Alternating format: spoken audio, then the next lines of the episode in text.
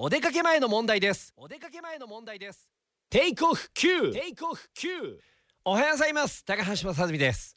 あのー、やらないのはいけないね。やっぱりやってみるもんですね。やればできるじゃんってこうなったのがやっぱりあのほら今日クリスマスですけど昨日ねちょっとこう家で家族でパーティーをしたわけですよ。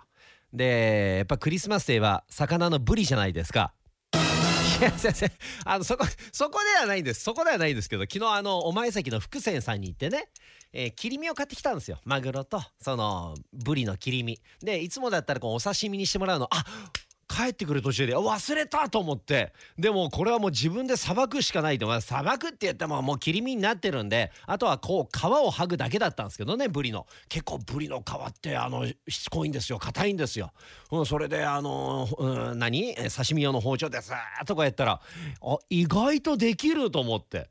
意外とこれが楽しいのね。釣りは楽しくなかったのに魚さばくのは楽しいのね、うん、これ今後やってみようかなと思って。何を？